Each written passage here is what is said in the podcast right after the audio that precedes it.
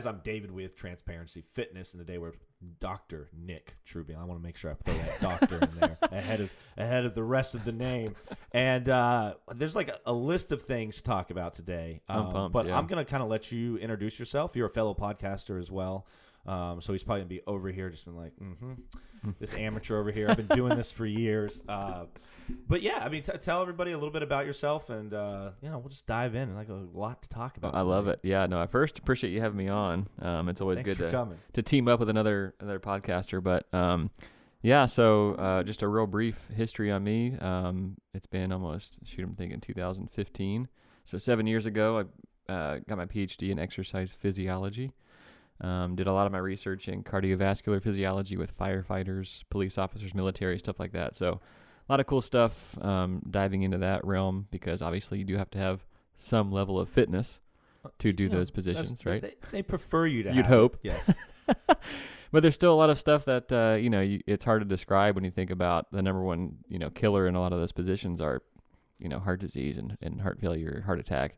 Um It's hard to define, but fitness is always an issue. What are some of like the top factors that, that, that cause that, right? So is, is it bad yeah. health? Is it not enough fitness? Is it just, just lack of just moving? You know, right. I, I feel like some people just get to a point in their life where they, they're just, they just stop moving. Yeah. Yeah. And it's, it's tough. You know, there's so many wild things, especially with firefighters. You've got like, you're always exposed to hazardous materials. So that actually plays. It's part, I mean, it's part of it. Okay. Um, circadian rhythm is always a huge thing. I don't know if you've dove much into that reading. I have not. Um, which is kind of like the alignment of all of the cells in your body and how they like to function. Sleep is a big one. Okay. When you eat is a big one. When you exercise is a big one. And when you're getting daylight. And if you're a firefighter and you're working twenty-four on, forty-eight right. off, you you do it like, when it fits. Yeah. So it's like you force you, that puzzle piece in. Yeah. Because if that's your forty-five minutes and that, at one o'clock a m, but you're you're committed. Yeah. Uh, you know. So that's, in my opinion, that's probably the biggest thing that is trending. Most of the cardiovascular issues. Um, how do you figure all that stuff out, though? I mean, does it does it just take trial and error and seeing how your body reacts? It does. Everybody's a little bit different, but we're all humans, and we all have, you know, the twenty-four hour day cycle, and and our bodies like to, to view sunlight when we wake up. They like to view it again before we go to bed, but in certain doses of certain types of wavelengths and stuff like that. So it's it's a kind of a it, the, the circadian code. If you're interested at all, and anybody listening, if they want to learn more about circadian rhythms, great book to, to go out and read. It's called The Circadian Code. The Circadian Code, written by one of the best. See, I want to be like Joe Rogan. I want to be like, hey, Keenan, uh, yeah. order that off Amazon. Get it, get it. Let's go on, go on, order it. Hey, Let's go. sixteen bucks, get it. I got, you know? I got monies. Let's, yeah. Yeah. You name it, we're ordering it. We'll great. talk about it in a future podcast. Yeah, dude, it's probably one of my favorite books. Okay. Um, so I would definitely, uh, if you're interested in like zero cost ways of, hey, can I just feel better in general? Basically spending I'm, no money. I'm always open to to different different thought patterns or different way to look at it, or someone coming up with some kind of, oh, I just never thought. Okay, yeah. let's try it. Yeah. So I'm I'm always open open to that. Um, sleep sleep is, is important. It's yep. really important. I can go on very little sleep for a long time and feel like I can function pretty well on that. Maybe due to some of my military experience. True. Uh, and that's more of just I think my brain overriding my body, saying sorry, we yeah. got to do this right now. So let's just stay focused. We'll get some sleep.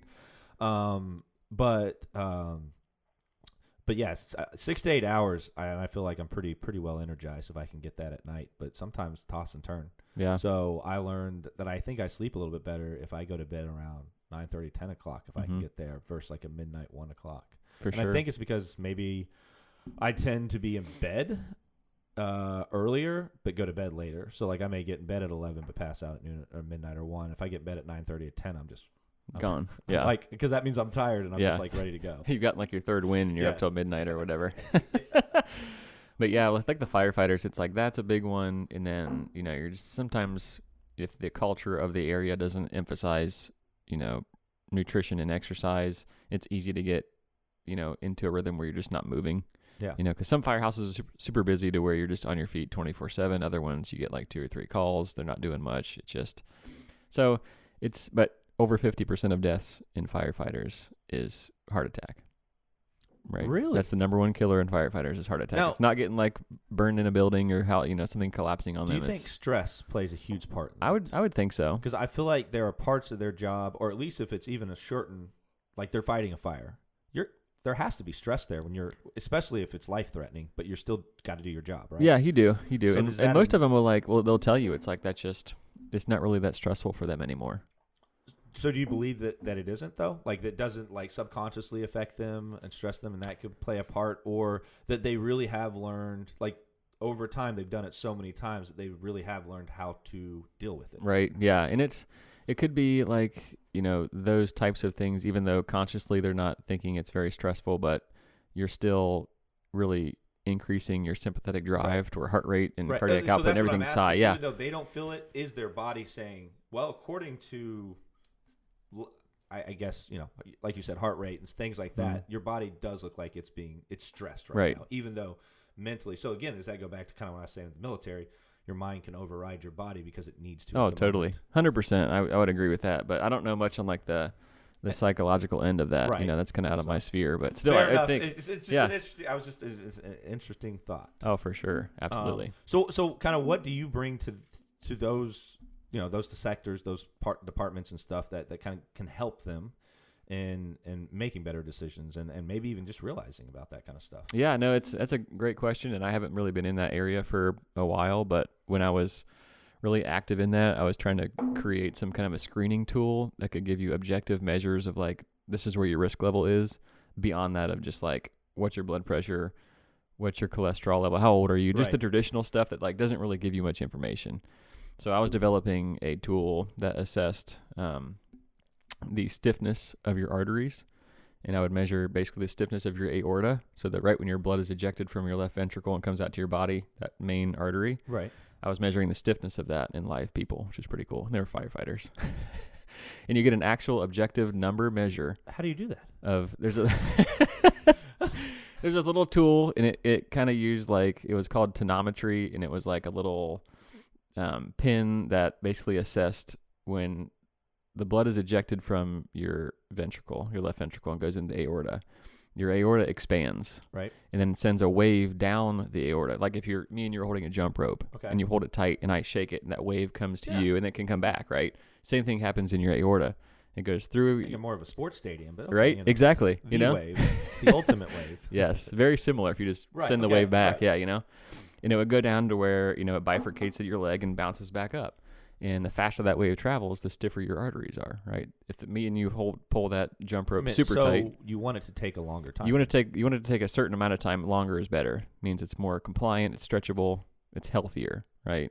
And the research I was looking at was basically saying like, if you exercise and you have an X number of fitness, right? It, it was like in a, a number of your aerobic fitness, that you were essentially had the arteries of a decade younger person. Really? Which is pretty sweet. So I'm guessing you would find people that smoked, like just in general. There were. I, I excluded them from my study because that's like a, just right. an indicator for like, oh. Well, I'm yeah. just guessing that they they would take even longer. Like their arteries would be even more beat up if they had been smoking for a long time. They would, and to be very much Theory, stiffer. Right? It'd be much stiffer. Smoking right. was, is one of the biggest indicators for stiff arteries. For yeah, sure. I would I would think so. Yeah, right. So that was a that was a cool study, and I was trying to develop that to where we could like screen people to say, hey, like, you know, outside of everything else, because people that did have great, quote unquote, great profiles were still having issues. So there's an, obviously some more details we were missing, right? Right. So that was kind of my biggest contribution. Um, not sure if it took off much after I kind of in- exited that field, um, but nonetheless, it was really cool.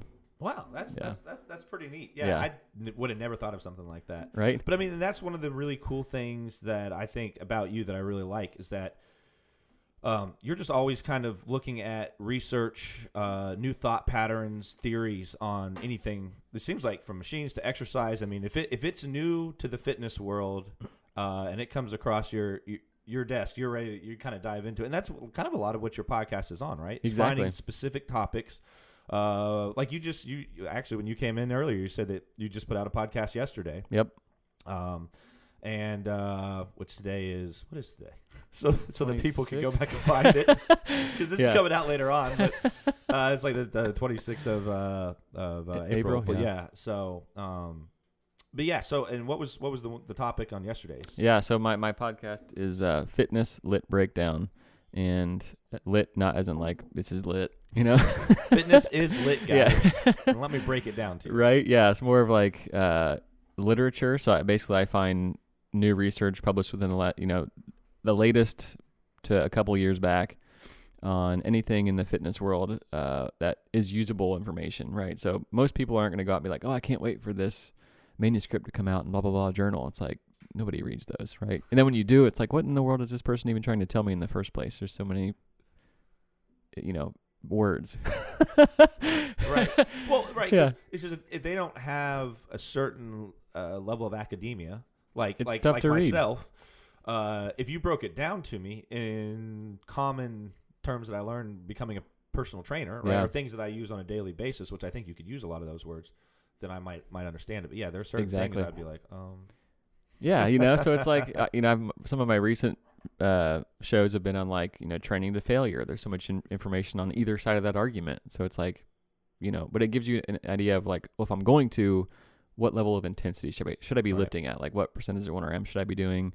How many repetitions should I shoot for at that resistance? What does that give me compared to like leaving a couple of reps in the tank? Is there a difference there? Like stuff that's like hard to dissect. And then you've got everybody's going to react a little bit differently to to the same exact program, right? Right, exactly. So you so it can't be a one hundred percent blanket like this is this is what you'll get if you do this, or yeah. this is how this, you know. Yeah. So it's a lot of information to go through and analyze that. Yeah, yeah. So it's it's fun. I do it for like, you know, what is where's the research going? What is what are those data telling me? But how can I actually implement that? Because I think you and I are very similar in that we kind of treat every day as like an experiment, you know. It's yeah. like let's let's see what happens these for these two months.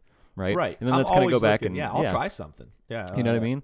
So I think if you have that approach and I kind of pair that with what I'm trying to find in the research, it's like, let's just see what we can do over a six or eight week time span in terms of our training. Did it work? Did it not work? Where can we pivot from there? So you know do you, I mean? Do you change up your program pretty often then? If My, you, or at least if you find something, a theory or something that you're like, oh, this really, this is interesting. I want to try this. Yeah. I mean, I'm pretty basic. I kind of stick to the, you know, the basic movements. I'm not super fancy in my training. Okay. Um, but I what will is fancy.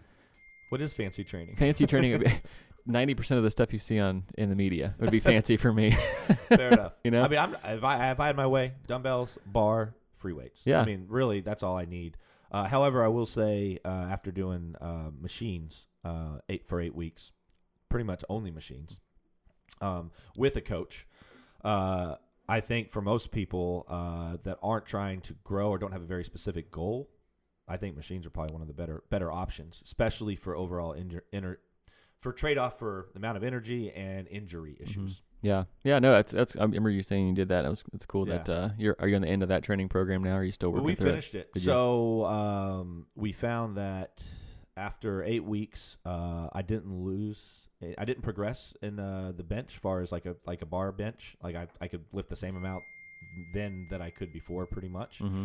Uh, but we did find that like my max squat was around three sixty-five at the time, and I was able to do, I was actually able to hit three thirty, which was a squat P R mm-hmm. after eight weeks. So without touching a squat bar for over eight weeks, actually probably longer than that. Um, and the last time I did the squat, um, I think I had like three sixty-five max. So I jumped like, I don't know, forty-five, seventy-five pounds. Mm-hmm. And, you know, granted, I have knee issues, and I think that this was the first program where my knees were like, oh, like uh, with, with, with my knee issues, the machines really allowed them stabilized so that I didn't have any, I didn't have any issues. Cause there are times that like I've done exercises like a squat or something, and I've just, just gone down wrong, and right. it happens. And then I've upset my knee, and now I can't squat for the next two months. There was a time period where I did upper body for six months and didn't do lower body almost at all because I was like swollen and yeah, I was, in pain. I, yeah. Well, I, mean, I have a torn meniscus in my left knee. I think another one in my right knee, and there's so much um, uh, arthritis in it. They won't, they won't do surgery on it. Mm-hmm. Yeah. They told me I'm going to need knee replacements by the time I'm forty something. I'm like, that ain't happening. No. I'm sorry. Yeah. I'm, I'm going to overcome that. That was actually kind of the beginning of my, one of the things that helped me get to into fitness was like, I'm going to figure out a way to fix my knees. And I found, uh, I found a bunch of different things, kind of like you. I just did a bunch of research, mm-hmm. and I started trying things, and I think I've kind of accumulated a bunch of things that I ha- think that at least help my knee.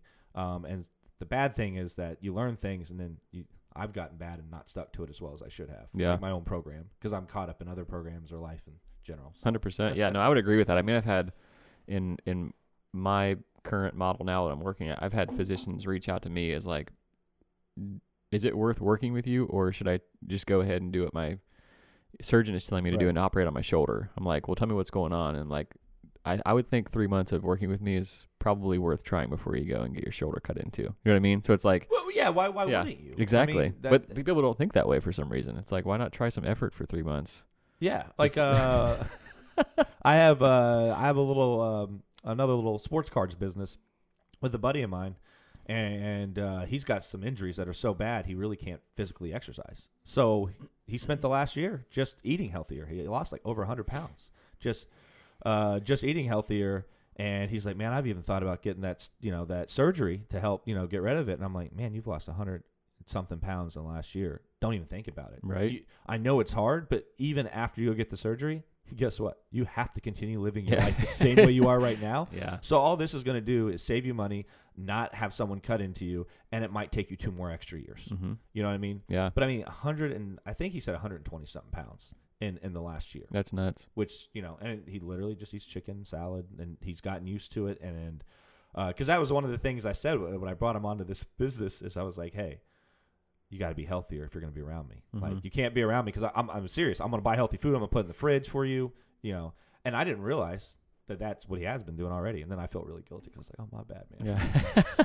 Like because half the time, you know, back in the day, he would try and he'd give up and try, and I thought he was going through one of those phases. No, he's he's on a solid phase right yeah, now. Yeah, right. It's all about like that's just part of being consistent. But at the same time, anytime you're ho- you're aiming for a change, whether it's like for a weight loss or a weight gain, the slower you can do that, yeah. the better. Yeah. So what do you find as a, like I find slow, pro- like you said, slow progression. Like if I want to help someone with their diet, I slowly take stuff away from them. Mm-hmm. Like eight Cokes, let's do four Cokes this week. And then six months later, you're cut a lot out if they're committed and they stick with it. Right. Right. Yeah. It's, that's a tough one too. It's like, as you know, aspartame and sugar is so addictive.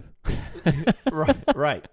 So, uh, so you spent a good good chunk of your career doing strength training mm-hmm. with athletes. Um, yeah. What what's that been like? I mean, what what are some things that you've learned? Some, yeah, you know, because I know I know you're sitting there coming up with things, having them do some stuff, and then doing. I'm gonna see how that how they react. Yeah. This. Right. They're like, what is coach having me do? Today? Don't worry about it. Yeah. I'm taking notes. Yeah. Right. It's like that's the tough one because most of the time when you're working with like a higher performing athlete, you have to rein them in most of the time.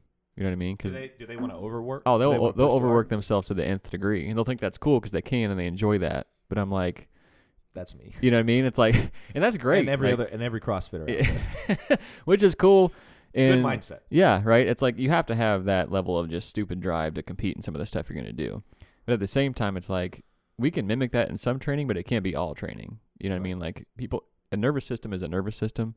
Some people can handle way more stress than others. But in the end of the day. Nobody is, you know, God. But isn't that the difference between, you know, smart training and not smart training? I would think so. To a certain extent, like, yeah. like even N B A players are starting to do yoga and do recovery stuff that they've never done before because they're realizing, oh, I take care of my body. Yeah, right. Yeah, so it's that's starting to come out more. And, uh, you know, some of the higher achieving athletes, when this stuff comes out, it's like, oh, this person spends a million dollars on their training and, and recovery and nutrition and stuff. I'm like, well, that's... That's not a lot of money if you're making no, fifty million a year, right? Exactly. seventy-five million a year. And if you want to do that for twenty years and we're, and instead of like million, four years, like you pay more than that. Yeah. So it's like I think that's, you know, that's really smart, but that's probably the biggest thing when okay. I when I'm starting to work with these athletes that it's like, well, I've always done this or more. I'm like, well, yeah, but you want to get better, right? Like how much more can you do?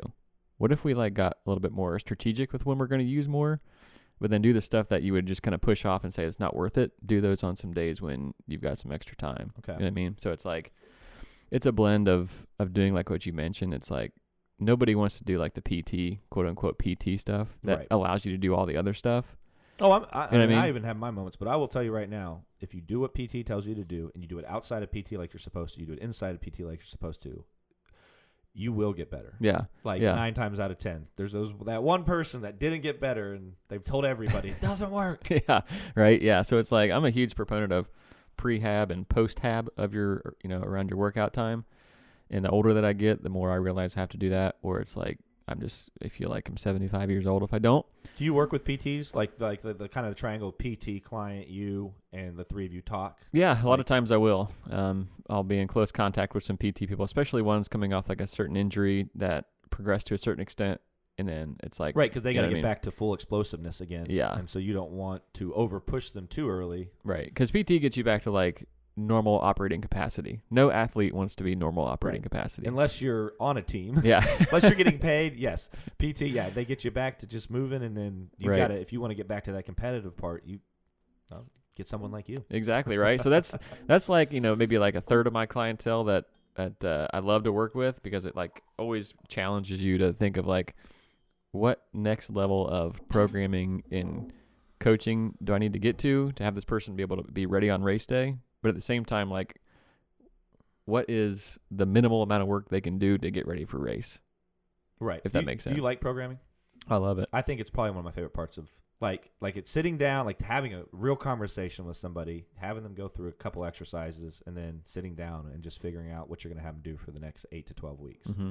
based on what they can do. And then, it's seeing that progression if you did your program right. Yeah. and they and they did their half right.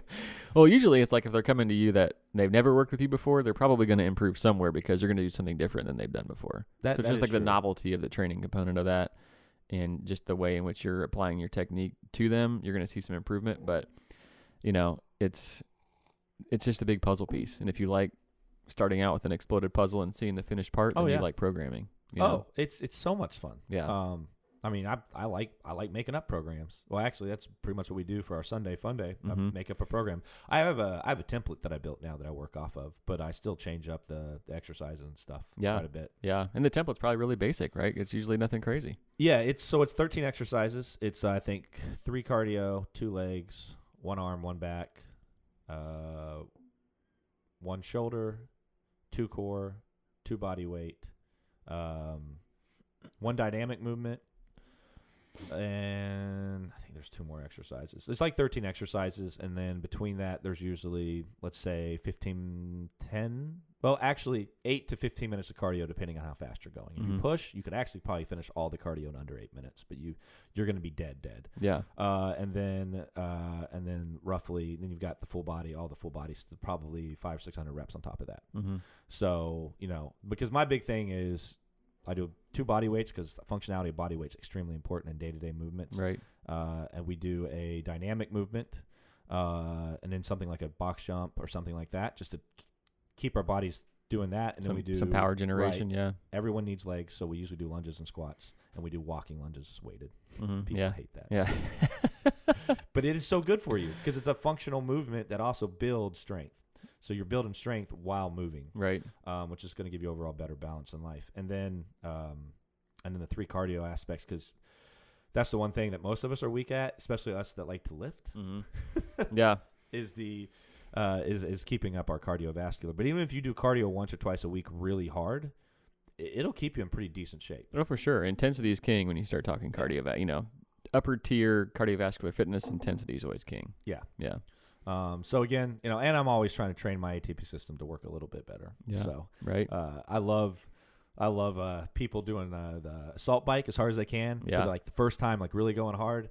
And I'm like, wait till your A T P. And they're like, what does that mean? So I said, you just spent all of your energy. It, your body's about, cause you feel fine the second yeah. you finish usually. And you get off the bike and then it just hits you. And like the second your body realizes it's in a negative deficit, it's like, oh, this is not good. Yeah, outside of just taking a huge scoop of creatine and hopefully yeah. it gets into the muscles, right? You know. Oh yeah, I guess that's true.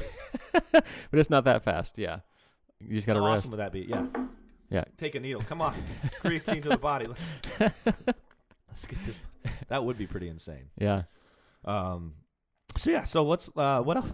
There's so much other stuff. So you, you worked at the University of Kentucky. Yep. Um, did you do research for them? Yeah, so I, I did my PhD there. Right. So through that, you you know, you have like your own research protocol you create, and you, you take that through to fruition and stuff. And then so I did that for just under four years. They hired me on to teach for them. Um, so I, I stayed for a year and did that and kind of continued helping out with some research areas along the lines of the firefighter stuff I had mentioned before. Um, and then I had intention of staying there for a while, but um, my wife found a different position. She's a physician um, and got an offer in Ohio. So how great is it having a physician as a wife? Because I, mean, I know you're bumping ideas off of her. Oh, for you're, sure. You're like, but hey, babe, what do you think about this? Like, but like you know, you'd be surprised. Like you know, physicians don't know jack squat about nutrition exercise, any of that stuff. They don't get any of that stuff in, in well, they school. May not have the full knowledge base that that we've learned just from personal experience, mm-hmm. and you you actually have much more uh, you know, academia than I do. Uh, but they know they know enough. That's the, I have a I have a physician as a client, and mm-hmm. like she knows how to eat healthy. She knows, yeah, like, because I've she's taken her, it upon herself right, to learn that stuff. Some, you know? some of that, you yeah. know. But I mean, you, you know, basic what you. I think most doctors should know basically, and then most of us know kind of like what's healthy and what's not. Mm-hmm. In most cases, yeah. Uh, just what's accessible and what's not, and what's uh, cost the expense. Yeah, but, yeah, yeah. No, I get you, you are right. They uh, there are things that she did, didn't know that kind of surprised me, and I was kind of like, oh.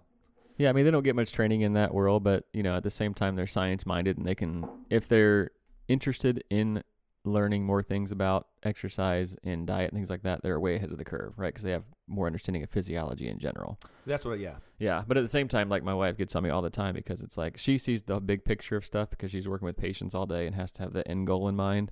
I'm diving into like, well, what's going on? Why is that, you know, receptor not working at the cellular level? Because it's just, right. PhD is like, you know, you're you're...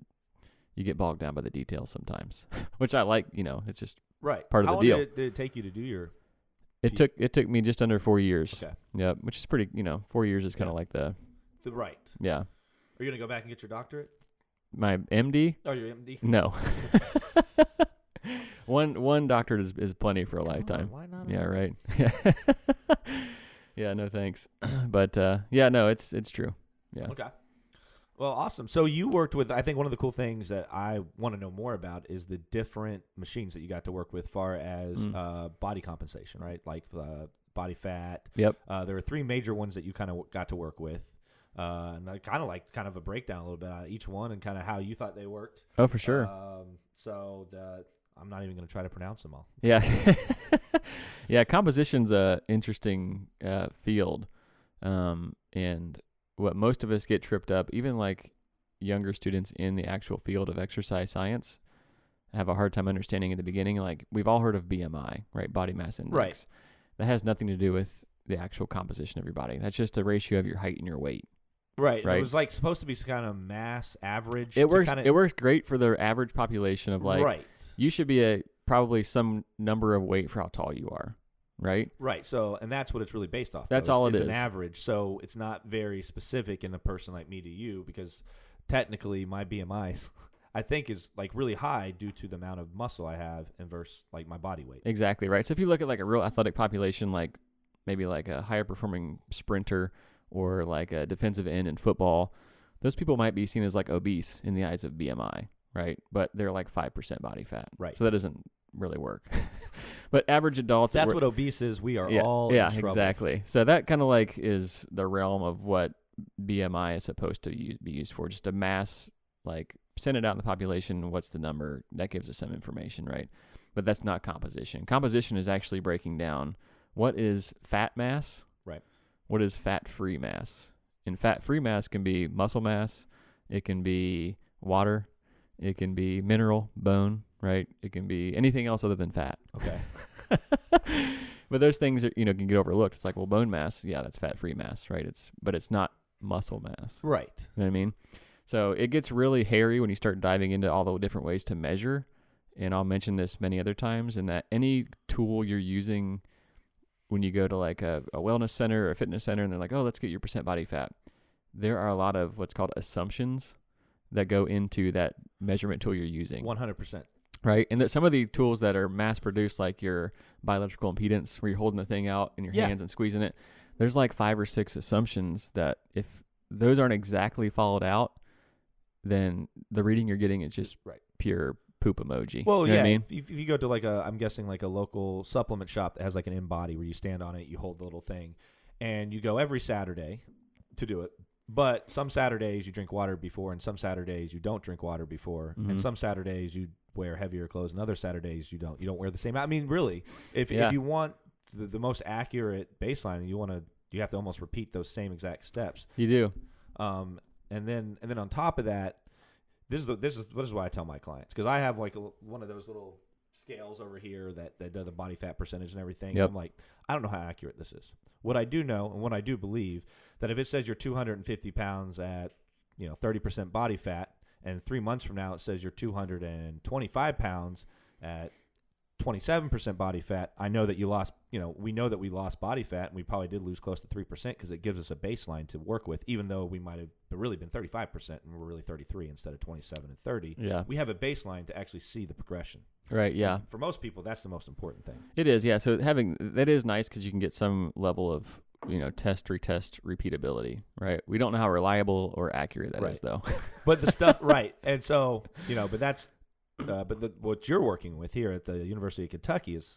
yeah, so it's it's different. So like, I'll kind of give you a, a background on the different ones that are, I would say, that are good. Because there's no way to actually assess it unless you're a cadaver and we can piece apart your body. Not ready right? to me, go there quite me either. Me either. So, and then I don't even get the information after. Then you don't even know.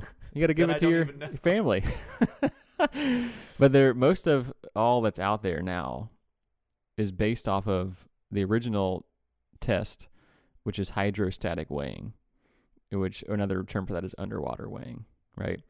And this was done probably one hundred years ago where they took cadavers. They were all middle-aged white males, cadavers, and they had people come in and dissect all the fat from their body. Really? Yep. And they ground it all up, put it in a tar- jar, and put it underwater. And they found the density of one hundred percent fat mass. Right? That's that's pretty neat. A little history so, lesson. A little history lesson.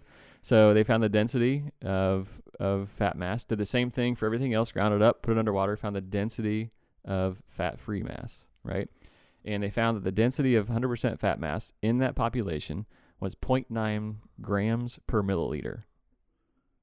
Density of water is somewhere around one. Okay. Right? So if you put pure, pure fat in water, it floats. It's less dense, right? If you put lean mass... fat-free mass, right?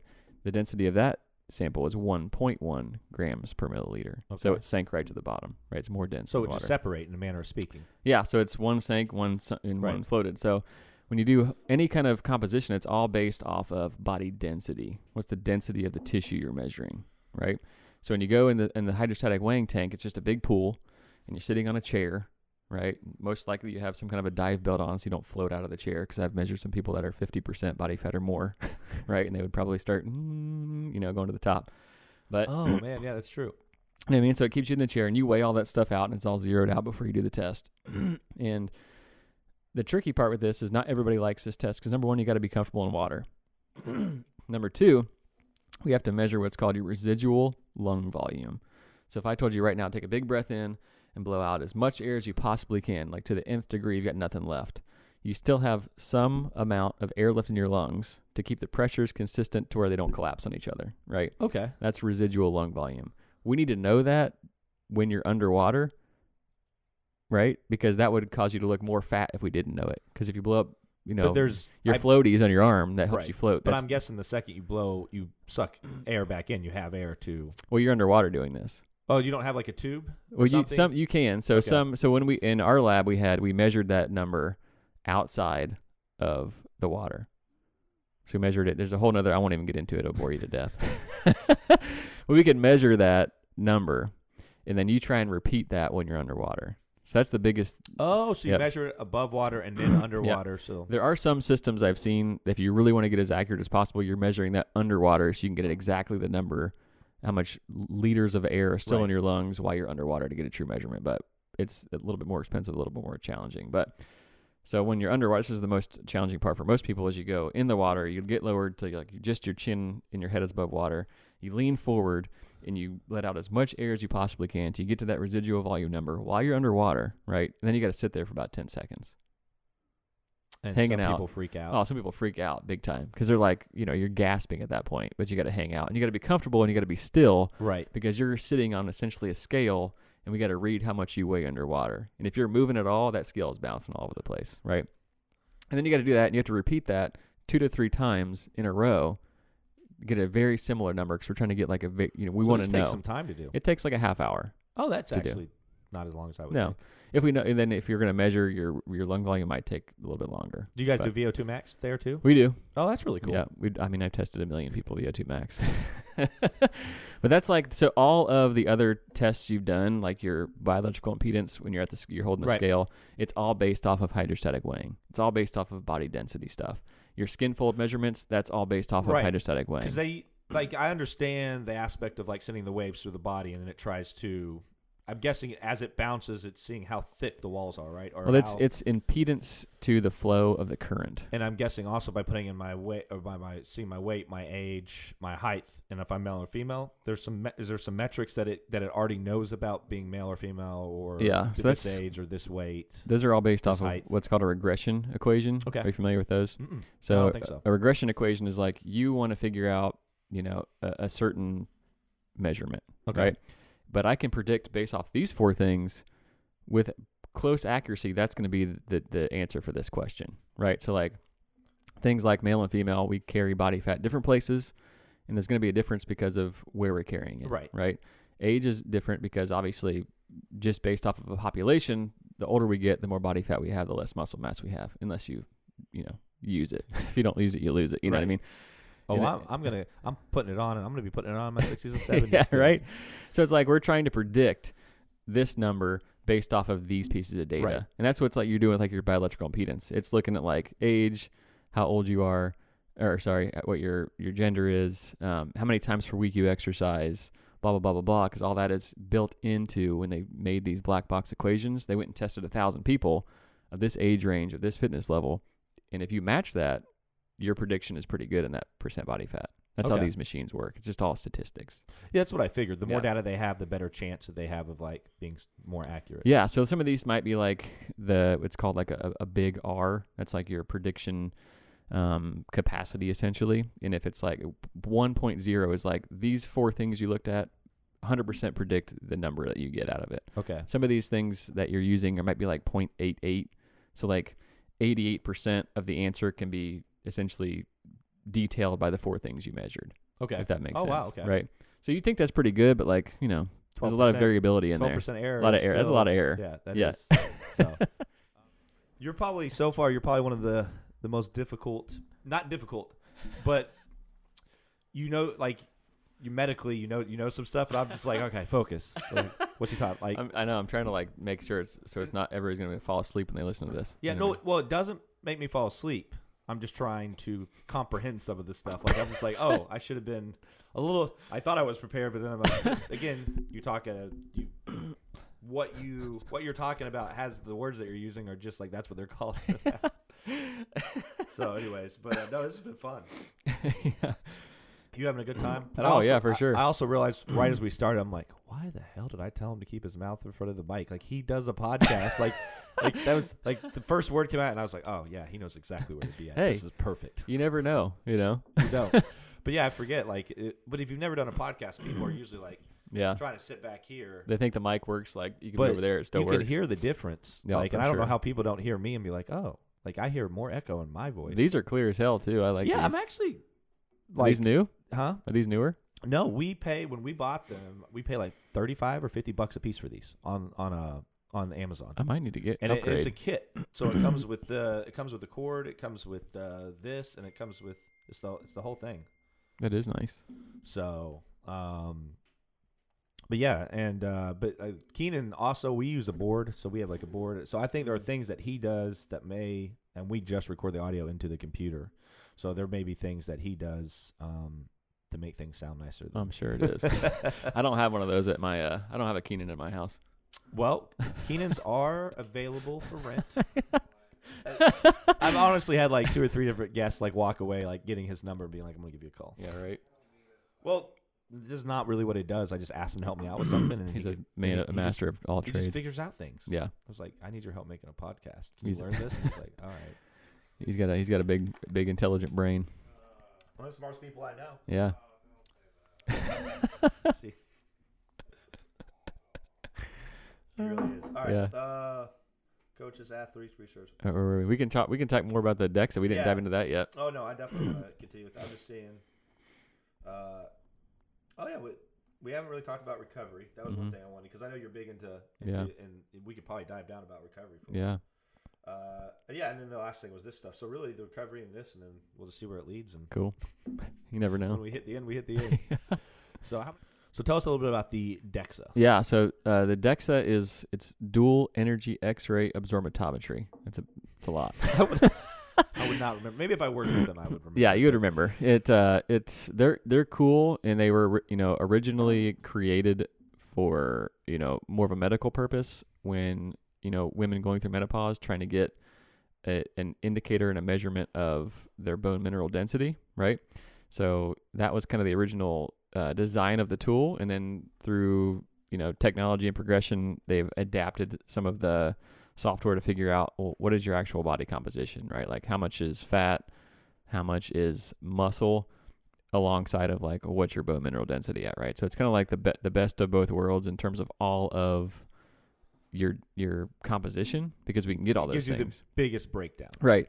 And so, so some of the older ones, even maybe five, ten years ago, there's been a lot of changes, even just like in your your phone, right?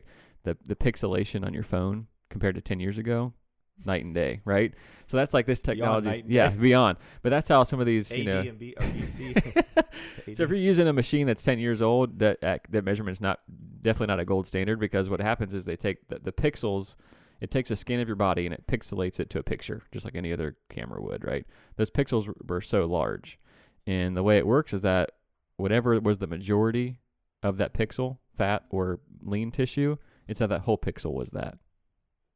Oh, right. I think uh, Brian Shaw, you know, the um, uh, strongest man in the world, yeah, won it like two or three. I think they did one. Does it show up in little colors too? It does. That? And yeah. so, like, he was a bunch of green, like lighter and brighter greens, because that was his muscle. Yeah, whatever then, the yeah whatever you set it to, it gives you. Yeah. The, yeah. Oh, okay, so you can set the different colors. I, I th- I'm, I'm not I'm not that good at it, but, but I'm, sure I'm wondering if that was the machine that that's probably what he used. It could for, it could have been. It could have been. Pretty cool. So the new the newer ones, obviously the pixels have gotten so small, but it's still the operation's still the same. If fifty-one percent is fat, it's still going to say the whole pixel's fat. It's just okay. the, the mechanism of the tool, but it gives you a much more detailed analysis of what composition actually is, because you're getting bone, you're getting mineral, you're getting fat mass, you're getting fat-free mass, all that kind of stuff. Um, but that is considered the gold standard now for body composition, is a DEXA scan. Um, some people will still tell you if you have hydrostatic weighing with measured residual lung volume while underwater, that's still a gold standard. But I would still go back and say, like, well, if you're a middle-aged Caucasian male, it would be, because that's what the sample right. is based off of. Because we know now, like, some different um, ethnicities have different Um, densities of fat-free mass. It's not the same as that original sample. Really? So there's there's tedious stuff in there. So your heritage can... That you have your, to be aware of. Your heritage can actually Exactly. have a... But if the goal, like you mentioned before, here's what it comes down to. The goal, we don't really care what exactly your percent body fat we is. We just want to see progression. We want to see where it goes. Yeah. Right? So I could care less what it is. As long as I can test it now and know this is... The test, retest, repeatability of the tool is always the same, and I can get a now, then, later picture, then that's all I care about. Exactly.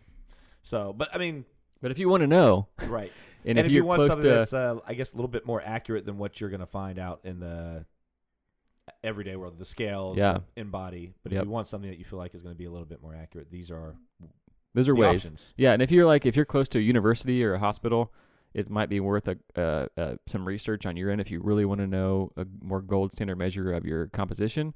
Look what studies they're doing. You can get in for free, get your measurement done. You can be a part of a study. You can, whatever that might be. You can even pay at U K, can't you? You can pay and have it done too, just as a regular person popping yeah. in like, hey, I want to know my... They have it. Yeah. So, so there are there opportunities for that, you know. So you got to work with those those machines for four years pretty much? Yeah, four five years probably. Um, I did quite a bit of that. Um, and then... And you said you also did the a lot of the V O two max stuff. Did a bunch of testing of that, yeah. What did you think about working with that and seeing people's different lug capacities? And oh, it's it's wild, man. I I tested um, the cross-country team a couple times. Okay. And, you know, you have to basically kick them off the treadmill because they'll just run that thing into the ground. You know what I mean? Is that is that how it works? Is that the objective, is to get you out of breath? Well, you, completely you, get you... We want to essentially tax all three energy systems. Okay. And the last one to basically crap out is your aerobic, right? Right. So it's like you start off at a lower intensity, you run for like, or walk, depending on where your fitness level is, for two minutes. If we still see signs of you having more room, we say, do you have, you want to keep going? And some people will be like, no, I'm done. You know, so it's like, we don't, okay, thanks for coming in, but this is not. Right. But the, you get like a, a person that really wants to know and they're motivated to do it, because I've done this. I've measured myself ten or twelve times, and it's not a cool experience. I mean, it is, but it's hard. Right. And if you have more room, it's like, okay, let's see if we can go for two more minutes. We measure, we see what you know, how much oxygen you're bringing in, how much C O two you're blowing off. We see where your heart rate is. We see all these other pieces of information that we can kind of predict and say, you have more room, but like, do you want to keep going? And we get to the certain point to where if a person is fit enough and they have the motivation to do it, they get to that point to where even if we increase you intensity-wise, you're not going to increase any of your physiological measurements. You've reached the end of what your capacity is aerobically. Really? Yeah. So, I mean, you can only breathe in so much and blow off so much. And you divide those two numbers, it can only go so high. Right. Right? Because if you're blowing off more than you're bringing in, then you're not, you're going to pass out. You know what I mean? Yeah. Well, yeah, of course. Yeah. So you kind of need oxygen to live, right? Yeah. So from a, a very basic standpoint, that's kind of a way to look at it. But you can see physiologically. Did Lance Armstrong supposedly have like a ridiculous V O two max? It was pretty high, but you know, uh, runners typically have higher than cyclists because it's just the weight bearing capacity. You know. Now, is that more physiology or is that more training your body, or is that a little bit of both? A little bit of both. Okay. Yeah, because some people, you know, will have some genetic component. Like if you and I were to go into a lab and get a measurement of our mitochondria and okay. our mitochondrial enzymes is the fancy word they use for it. Through training, you can improve both of those. With detraining, those things will decrease because they're very uh, non-efficient energetically okay. to have. Right. Right. For the person that's not going to use them. So if you have those through training, therefore you, you're increased your aerobic capacity and your aerobic fitness. Right. Right. So, but some people have more of those, like just, just naturally. Genetically. Right. So it just helps them out. Yeah, and it goes back to your mom. Really? So, so the mother's the, the mother's side. When I go get my V O two max, if it's not good, you inherit the mi the mitochondria right. side of things from the can female you, side. Can you? Uh, is there a way to analyze how much you have or what your capability is? Um, you, I mean, the best way is just to jump on the treadmill and we do that. Okay. Is, you know, is, is we're not, we don't we don't really need to know like how much is in your actual muscle and blood and stuff like that. We can just see that if you go and run on a treadmill. R and run you know on a treadmill mean? And do that. Yeah. So, so like. So usually, what do, what do the track runners do then? Like, like because like they probably can just keep going and going and going. Oh yeah, for like a. Or do you just speed them up to a point where they're going so fast they can't hold that pace of speed? Yeah, you know, you use that and elevation too because you can increase it. So most of the time we're we're using elevation to tax somebody because for a person that can run a four minute mile, right. you're not gonna, you know what I mean. So it's like you can't you can't have a very quick burst of you can't just be on there for four minutes because we need to see where you steady state at. If that makes okay. sense, right? We need to know a steady state number because that is the point in time we can say, hey, this is what your fitness actually is compared to just a weird like event of you hyperventilating or whatever. Fair enough. You know what I mean? So some people start off walking and don't even get to a jog. It's just like walking up with elevation. Some people that are very fit, you have to, you know, using speed and grade. But there you, are you've seen the Rocky movies? I have. When he fights the Russian. Yeah. His V O two max was on point, I feel like, in that movie. It was on point. It was on point. It looked like it was for that scene where he was running up the treadmill. It was on point. Yeah. So that's a pretty cool test. You can do that. So if you want to do that, I'm sure you can, you know, if you're close to a university yeah. that does that, yeah. you can get in on that action too. Yeah. It's pretty cool. So to anybody know. That wants to know that about themselves. Yeah. That's Cro cross-country cool. skiers, though, have been seen to have the highest V O two maxes. Really? Yeah. Is it because of the elevation that they, the elevation and the cold? It, no, it's, it's mainly because it's the most taxing to the most parts of your body because you're using both arm and leg to go, right? Have you ever cross-country skied before? Um, not cross-country, no. Yeah. I have skied, but I mean, yeah, by the end of the day, I'm exhausted. Yeah, cross-country skiing is brutal. Just letting gravity pull me. Yeah. That's why like I have a, a huge appreciation for like biathlon in the Olympics because it's like the most excruciating aerobic event, and all of a sudden you got to get your heart rate back down to like forty to, to, to fire a rifle. Don't they do a cross-country? Okay, yeah, so, so yeah. is that what it's called, is biathlon, biathlon, where they do the shooting and then they... Yep. How far do they have to ski? Do you know? I'm not even. I can't remember the. It's a, usually a loop, and they come back down to the, you know, the place where they're firing their air rifles. But it's like max out your heart rate, and then come back down and chill to try and hit, you know, five or six targets. That's why that event is so wild. Because they take as much time as they need to get their heart rate down, but right. the objective is to be able to shoot as soon as you possibly yeah. can yeah. and hit those targets. Yeah. Right. So if heart rate's like one eighty and you're trying to like fire a, an rifle, if you've ever done that before, it's not going to work. You know what I mean? Because you're trying to fire between beats. Maybe I'll just get some lucky. Yeah. But no, you're right. I, I can't fire well enough with like normal heart rate, let yeah. alone like exhaust. I mean, I couldn't imagine getting off the um, the assault bike and then and trying, trying to fire something. A weapon. Yeah. That's what it is, though. So I probably like, couldn't hit somebody five feet in front of me. Yeah, right. So hopefully the, the person that you're running away from right. is running really hard. Yeah. And trying to but I mean, we uh, the assault bike, uh, the the record right now, I think, is twenty-one seconds for twenty-five calories. Mm. Uh, but everybody that's done it under twenty-five seconds for twenty-five calories has thrown up I'm almost sure. within ten or fifteen, like almost within five five to ten minutes after, if not sooner. Yeah. I had this one client. This is this kid, And he saw that he could be third on the board. He's like, oh, I can beat that time. I'm like, go for it. Which is, at the time, it was, I think, like thirty-five seconds for twenty-five calories. Mm. And I'm like, all right, we'll do it after the workout. And he's like, no, I'm going to do it now. And I'm like, you don't want to do that now. And he's like, no, I got this. He did it. Two minutes later, he's like, I got to go home. He started throwing up. He's like, I'm done. And I'm Brutal. like, he, he lives a couple doors down. And uh, that I trained him. He's a baseball player. And I, I was like, I told you to wait. He, he's on the board, though. You. He's he, in infamy. Well, he was on the board, but I think I think somebody else has now beat that time. Okay. So, unfortunately, I don't Still, know. That's incredible. So, yeah, I think I think everybody that's on the board now is all twenty-five seconds or less, or like twenty-seven seconds or less for twenty-five calories. If you want to try to beat it, we'll let you. I'm not up for that today. I got skinny jeans on. Think about this. I'll record it. It'll, you'll be on our version of Guinness Book of World Records and skinny jeans. No one, I mean, nobody's done record, that. No one's even done it in skinny jeans. That's and just that's its own record. Up, that's a yeah. I think skinny jeans is its own classification for that, isn't it? Huh? Yeah, probably. Yeah, that's right. If you could get it, yeah. You, you've, you, I've literally held the skinny jean record for the last ten years. No one's thrown on a pair yeah. to try to beat it. No chafing. It's good. Oh my gosh. So recovery. Yeah. Recovery is is I know that's one thing that you're really big on. Um, I know you probably do a fair amount of research because I mean. Recovery can can be, well, really one of the most important parts mm-hmm. of growth or whatever your whatever goals that you're trying to achieve. So I want to dive down that tunnel with you for yeah. a minute. Yeah, yeah. No, I, I worked with a strength coach. Um, his name is Jim Laird, and he used to work out of Lexington. I think he recently moved. Um, learned a ton from him, but he always had a saying, and I don't know if I'm going to say this exactly right, but it was like, you can't overcome what you can't recover from, right? Essentially meaning like if you haven't recovered enough to tax yourself with another training stimulus, then you're wasting your time because you're only going to go to a certain level. But you're basically taking two steps forward and one step back, if that makes sense, right? So once I kind of worked with him and realized how much time he would spend with just regular people or athletes on making sure you're doing stuff outside of the training setting so you can come back in and just totally max it out with me, you know what I mean? Um, then that's what we need to do. So that's when I really started to dive into um, the different methods of recovery, and that could mean so much for everybody. It's different things for different people, but um, some of the things I jump into right away, and anybody that I, that works with me at, right out of the gate, I send them a foam roller, a stick roller, and a lacrosse ball. And those three tools can be used mainly for soft tissue. And when I first started to look at this, I was like, oh, that you know, it makes so much sense. You feel better. You, there's a noticeable difference before and after you do it. Um, but I always thought it was like, you know, helping to recover my muscles most of the time, and there is some level of that until I started diving into what it actually does for you, um, like soft tissue release with those three tools. Um, and the biggest thing is is you really get the most benefit if you've ever used a foam roller before or a stick oh, roller I have. Or a lacrosse ball, like any of those things, right? I've cried while on a foam roller. You should before. be. You should be crying. I find that point and I sit there and hold it. I'm like, if you're not very uncomfortable, you're wasting your time, number one. Um, But what you essentially get from any of those three tools is you get what's called an acute, so directly after, and it could last for five or ten or thirty minutes, whatever that might be, improvement in range of motion.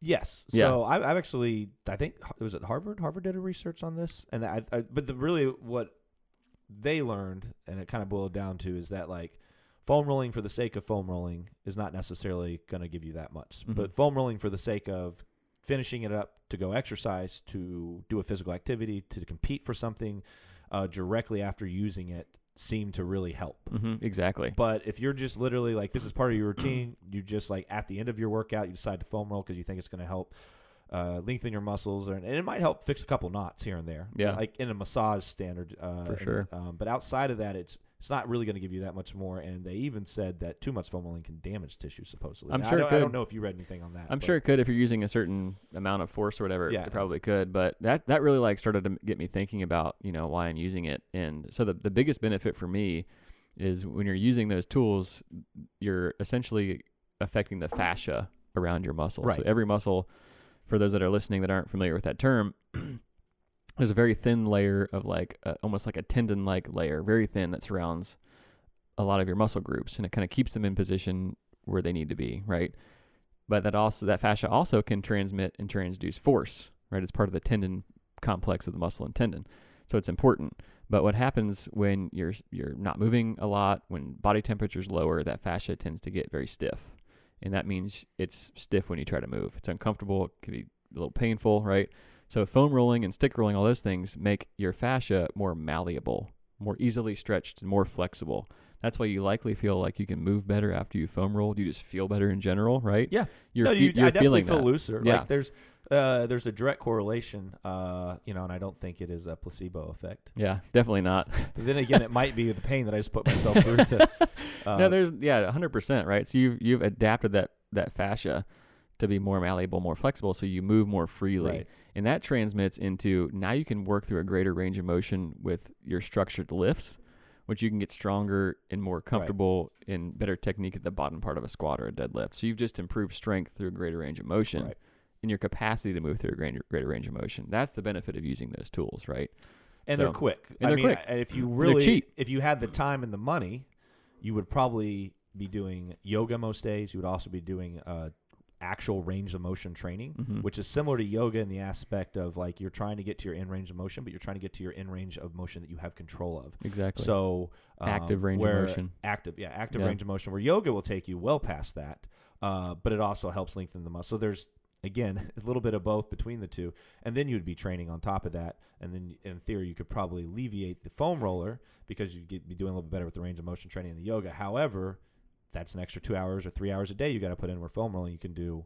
That was the one nice thing. I would do foam rolling every single day before I worked out, um, probably probably fifteen, twenty minutes. I mean, that's and a full, lot. And uh, yeah, yeah, I think I think I was putting too much time, but I was doing a full body.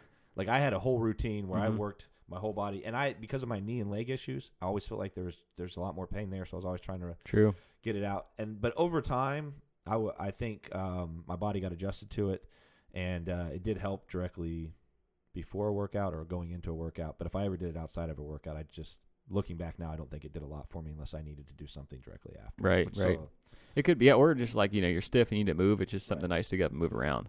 Yes, and for some people that don't foam roll, and I'm talking about because I did a lot of it. For people that have never foam rolled, don't foam roll a lot, you're going to get some benefit. You're just going to feel. Exactly, feel right? Really You'll feel too. pretty good for the hour yeah, after. Yeah, because it's literally yeah. like a massage yeah. in, in a way. Uh, but once your body gets adjusted to it, It's, it's, you know, right. Yeah. Your body's just like, oh yeah, you massaged this yesterday. The day before. You will, you will, you will accommodate very quickly if you're consistent with it. So if you've never done it before, I would get like a very soft foam roller or do it on some carpet because it's going to be super painful.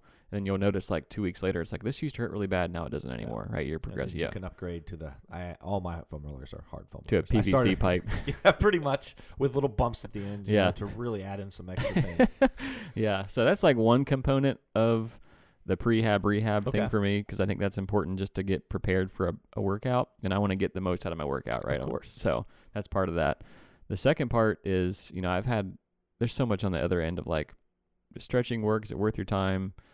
What's the purpose of it? There's a ton of stuff out there, for, you know, that we could ch- talk about, but I personally still like to do some static stretching after a workout. I'm not doing it forever. Oh, really? After? Yeah, after. I I, I uh, have most of my clients do it before going into a workout. Yeah, I mean, sometimes I will too. After um, five-minute warm-up, then about five to seven minutes of like three or four stretches that I think, mostly lower body stuff so that their their their lower body would be good for the workout. Yeah, yeah. It is nice to kind of take it through that range of motion. Uh, yeah, after. I think after, if you do it before, if you spend too much time static stretching before you go into a, a workout, what ends up happening is you can actually decrease your capacity to generate force hmm. because you've lengthened the mechanical structure inside right. of the muscle to where it's not going to generate as much tension within the muscle. That's like, that's getting really technical.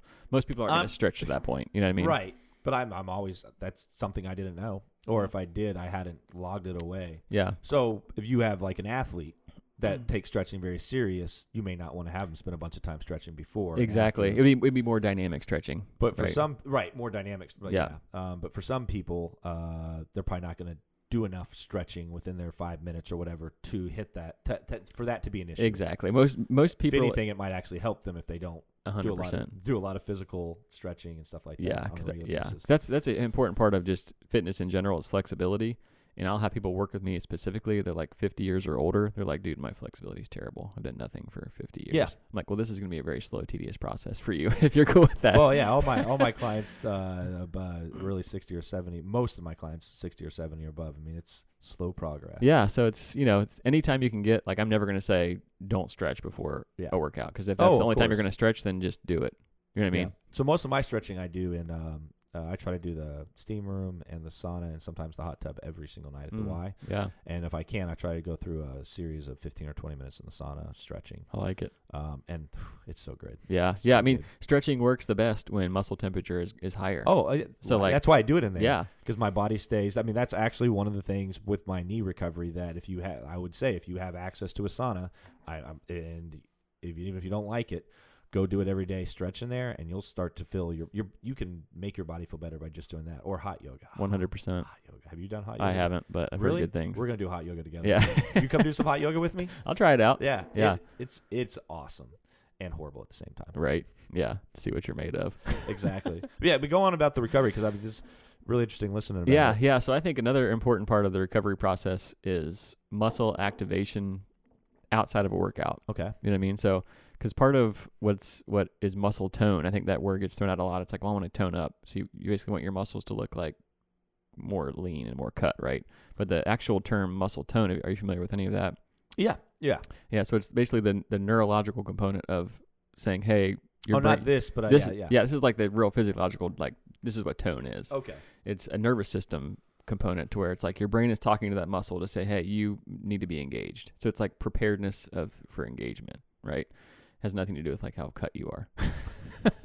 Right. So sometimes it, muscles can be overly talked to from the brain, right? There's just too much engagement. And sometimes that can come off as like, you know, you get that, that upper trap. It's just like, man, it's just like, it's always there. It's like tight, never wants to turn off. It's like, well, you probably have been sitting with your shoulders up, stressed out at your desk for five hours. And now your shoulders think they have to work all day long. You know what I mean? So that like there's too much tone in those muscles. Oh, so I've, I found that like, very specific targeted muscle activation movements that could be like, you know, just for example, like hip circles, quadruped position, dog peas, glute bridges, that kind of stuff. Dog peas. Dog peas. I call fire, fire hydrants. Fire, yeah, yeah, I dog, call them dog. I'm still old school. They're dog, dog peas. Is that what they were called back in the day? I, Someone finally was like, this isn't P C. Yeah. Uh, fire hydrants? It's a dog Can pee. we go? Yeah. It won't, fire hydrants won't be P C. You can't disrespect a fire hydrant like that. You can't. You know, dogs pee everywhere too, not just fire hydrants. Oh my gosh. Um, but yeah, so those things, in my opinion, if you do them consistently, can tell the brain like this is what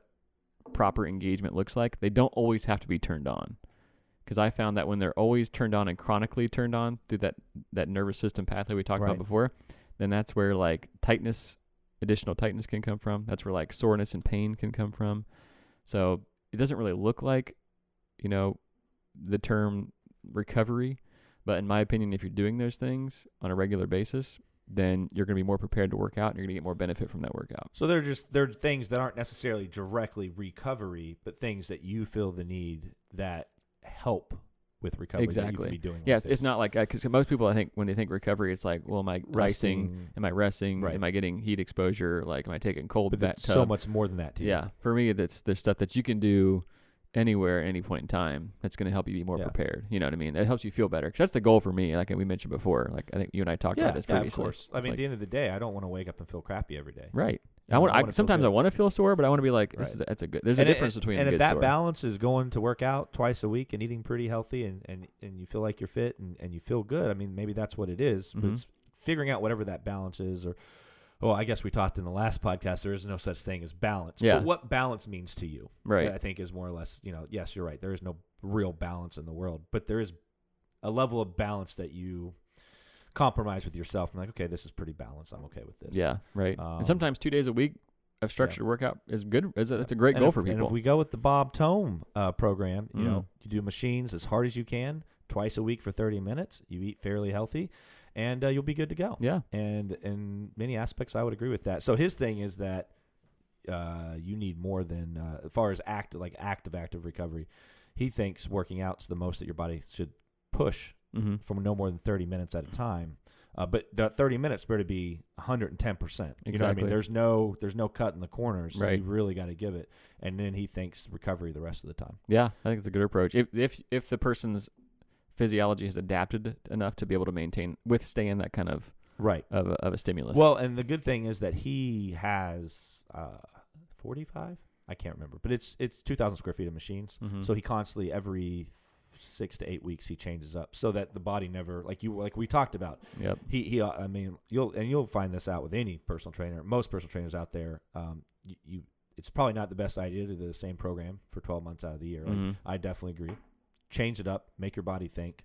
You know, even if it's a rep count change or yeah, or velocity of how, right. how fast you're pressing it or whatever. Yeah, yeah, uh, yeah. Time under tension. Yep. So that's his other thing with the machines is that it's, uh, instead of doing reps, he does as slow as possible there and back. I think really six seconds in, six seconds out. Mm, so it's all about time under tension. Uh, if you make it to a minute or less, you got to actually go down next next. And he usually goes in increments of like it seems like a pound and a half to like five pounds, mm-hmm. depending on where you're at. Um, but if you hit a minute and a half, then you get to you, from a minute to a minute and a half. You get to stay at that weight next week. Mm-hmm. Um, and if it makes it from a minute and a half to two minutes, then you go up next week. So gotcha. My objective is to hit the minute, the one thirty to two minute. And I try to get to two minutes if I can. So that sounds however, brutal. That's the great thing about fitness. It's like you can do that approach or you can press it as fast as you possibly can yeah. and still get like a very similar result. Yes, but there's, you, you know, it's it's all about right. a, a balance. The word, there's that word again. Yes, exactly. Of like being consistent, but also having. Right. So you just change. Bring the weight way up. Yeah. You bring the weight up even higher if you're moving a little bit quicker. It will, yeah, because I'm, I'm assuming it's six second concentric. Yeah, so that's that not a whole lot of weight. Concentric. Yeah. yeah. So, yeah. yeah, so I think like leg press, um, I'm doing three sixty, three seventy, somewhere around there would be my guess. So, yeah, not, not a ton of weight, but you do that for two minutes straight, super slow. Yeah, yeah, not a ton of weight relative to what you can do. I'm walking funny. Yeah, right? So, yeah. Uh, the worst thing he makes us makes me do is the uh, abduction and adduction, mm. A B and A D adduction, yep. uh, because those muscles are just, they're strong, but they're not they're not anywhere nearly as strong as the rest of mine. So every week after doing it, at least the last couple of weeks, I've just been sore. I'm sure you I have still been. Feel it in my. Uh, we did. We worked out uh, almost a full week. No, wait a minute. We worked out late last week. So we worked out like five days ago, and my legs are still sore. Still feeling it. it. Yeah. yeah. So, um, so what do you uh, what do you do for recovery personally, like far as active recovery? I mean, yeah. Like, do you shoot for X amount of sleep? Uh, not not this much caffeine.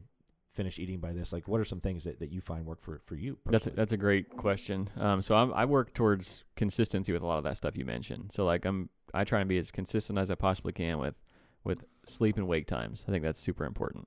Um, what you'll find if you ever dive into that circadian code book is that when you break away from that, you, you essentially feel what's called social jet lag, and to where like, hey, like on the weekend, I'm going to stay up until one o'clock when I normally go to bed at eleven or ten, right?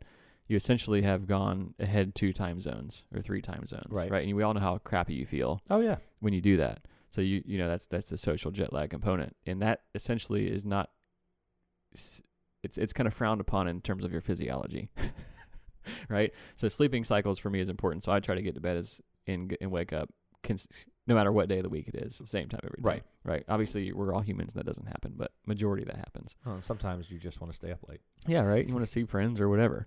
Um, I'm a huge proponent. I usually drink a little bit of salted water. It's usually maybe just under a liter every morning before I eat or drink anything. Salted water? Salted water. Now, do you do Himalayan sea salt? I do. Okay. Yep. Um, and then I'll eat uh, my breakfast and then coffee after. Um And for me, I've I run the hottest in the morning. That's just kind of my natural right. um, metabolism. So I usually eat like, I don't know, twelve hundred calories in the morning. I'm, oh, I'm, wow. I'm only a one hundred fifty pound person. So that's, you know. It's I like a big, I like a big morning personally. Yeah. Not to feel like bloated full, but to, to feel like full. Because usually I'm, I'm going and sometimes I might not hit lunch right when I want to. Yeah. Right. So. Yeah. So it's that's for me that works great because okay. I, I could work out like a half hour after that. I'm just you know okay. I, that's just I'm just conditioned to that because I've done it for so long. You know what I mean? Um, and then I like to be very consistent when the time that I work out. I found that to be very important with just like the way in which your brain works, the way in which you're metabolizing so food. Do you try to eat the or try to try to eat the do you try to work out about the same time every day? I do. And yep. What time is that? I you? Eat probably like eight thirty in the morning. In the morning, really? Yep. Wow, yeah, I'm not, sorry. Not everybody has sorry that luxury. To make you miss your workout this I know you're good. Not everybody has that luxury of like that time, but I think if you find a time that does work for you, you can kind of, you know, f- progress your physiology to adapt to that. Yeah, and if uh, the time that you have doesn't work and you're able to move your schedule around and play with some other times, yep. I don't know what you do for work out there, but if you can, it may behoove you to.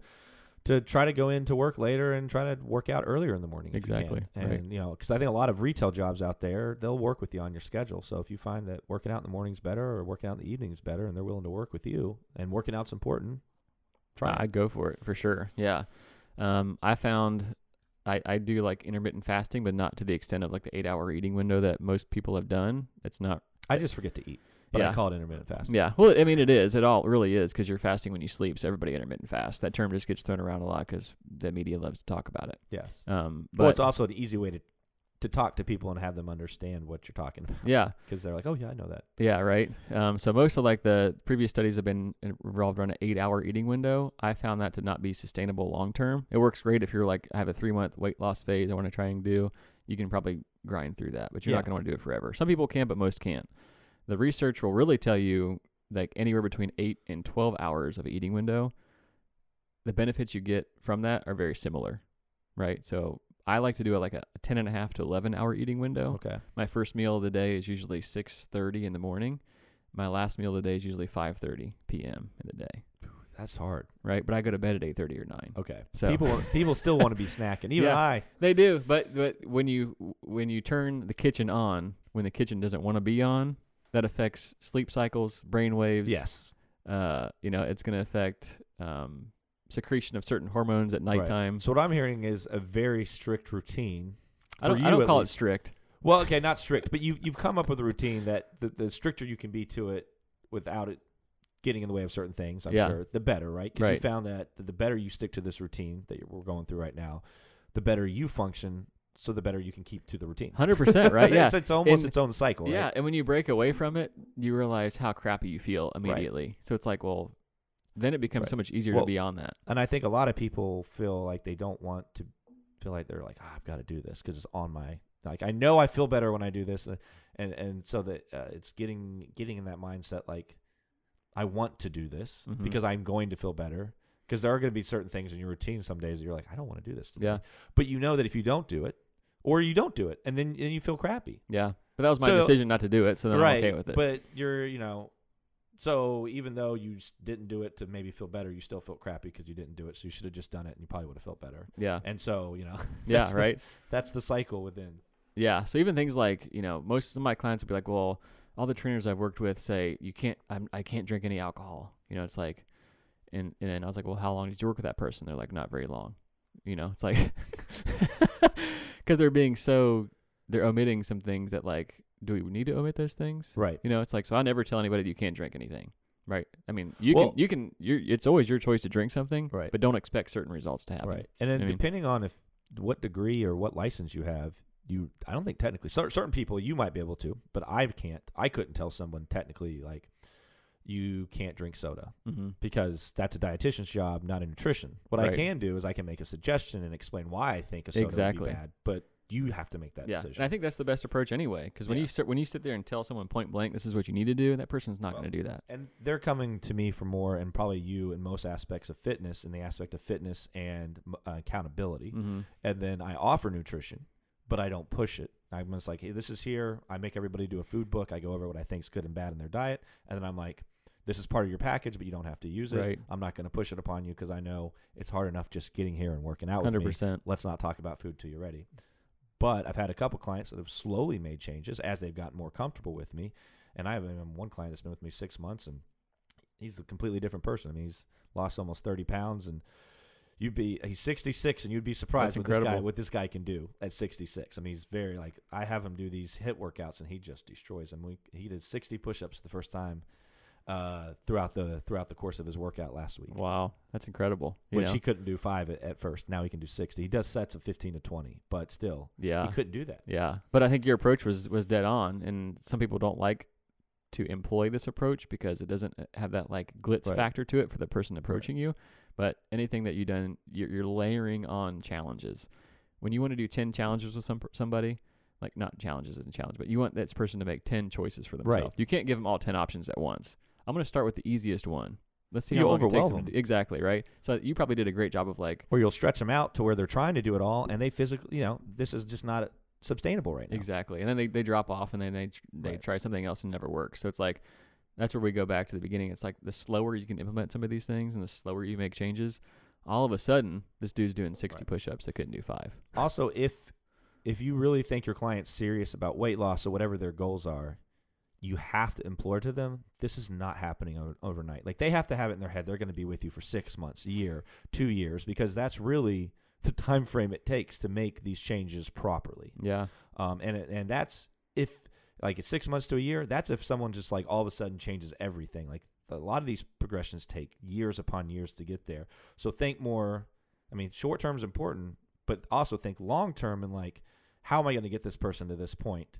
And if you make, if you try to make them do too much short term, it's going to affect the, it can affect the long term. one hundred percent. Um, so one of the things that he loves is he loves cookies, and and he still eats his cookies, but he I don't think he eats as nearly as many cookies. I also think he feels more guilty if he eats more than he should. Like he's more conscious, and he's changed small things. Like one of the biggest things that we changed is he really is doing his best to drink as much water as possible mm-hmm. throughout the day. Like yeah. he takes that really serious.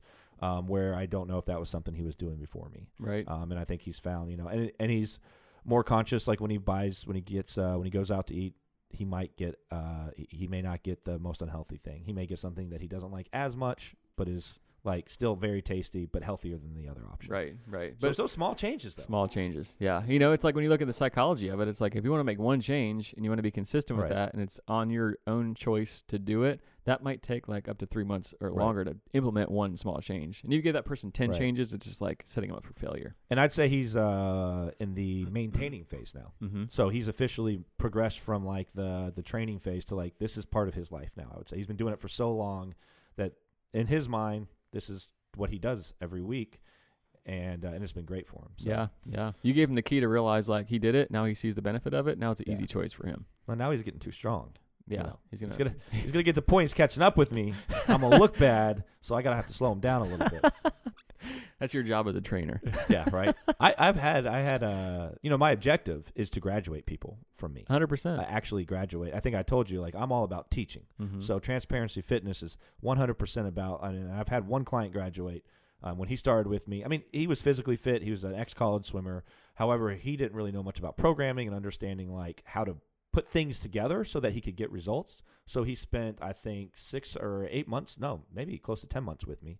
And we went through four different programs, and I explained each program to him, taught him why I liked it, why, why we were doing it. So we went through a tra- strength training phase. Uh, we went through an endurance phase. We went through a hypertrophy phase. We never did get to go through like ultra strength where you're doing sets of three and four, which mm-hmm. I've actually never done a twelve-week phase of that because it just seems like you're going in for – you're still working out for an hour, but you're just doing really, really heavy weight. Reps of like yeah, three yeah. times or whatever. And yeah. it just doesn't seem – but I do need to try it because I think it would be an interesting uh, just to just try it. I don't have most people do any programs that I haven't at least tried for twelve weeks. Like mm-hmm. if I have you go through a strength training program, I've already done that strength training program myself. Yeah. Um, but anyway, so he went through all those programs, and then, you know, I, I kept telling him, I was like, hey, you can keep paying me, but you don't need to. You're good to go. And now he's doing his own thing, and he's, you know, he can build his own programs and he knows exactly what to do. That's the goal, and he right? feels super confident. Yeah. Well, yeah, that is the goal because he's told people, uh, like his mom is now, or, you know, uh, one of my clients because he did, you know, he liked me so much that he's like, Mom, you need somebody. And so, again, if you do good work, it'll it'll it'll pay forward. Exactly. Yeah. I mean, it's that's that's I love it. But uh, we're finishing up here. Cool. But we got a couple rapid fire questions. Sure. Let's do it. So here we go. Uh, online coaching or in person? Oh man, that's a tough question. Um, I would say for the the individual living in the world now, online coaching is probably more convenient for that person. Okay. Because they can work out when and where they would need to work out. For me, it's like the time for me to get to the gym and back would be my workout time. Right. And you could expand the business a lot more online than you can one-on-one. Yeah. I mean, I, if but there I, is something to be said about, yeah. I mean, for me, I would love to have my hands on people all day long, but it's just not going to work out right. for my position right this now. Would be a, this would be a hard one. Hard, hard rapid fire question. Who would be? uh, one-on-one or versus class? You know, do you like teaching a bunch of people or do you get more out of just that one-on-one interaction? I like both. Yeah. Fair enough. That's a fair, fair enough. Fair some enough. People love group settings. Some people don't. So, uh, chicken or beef?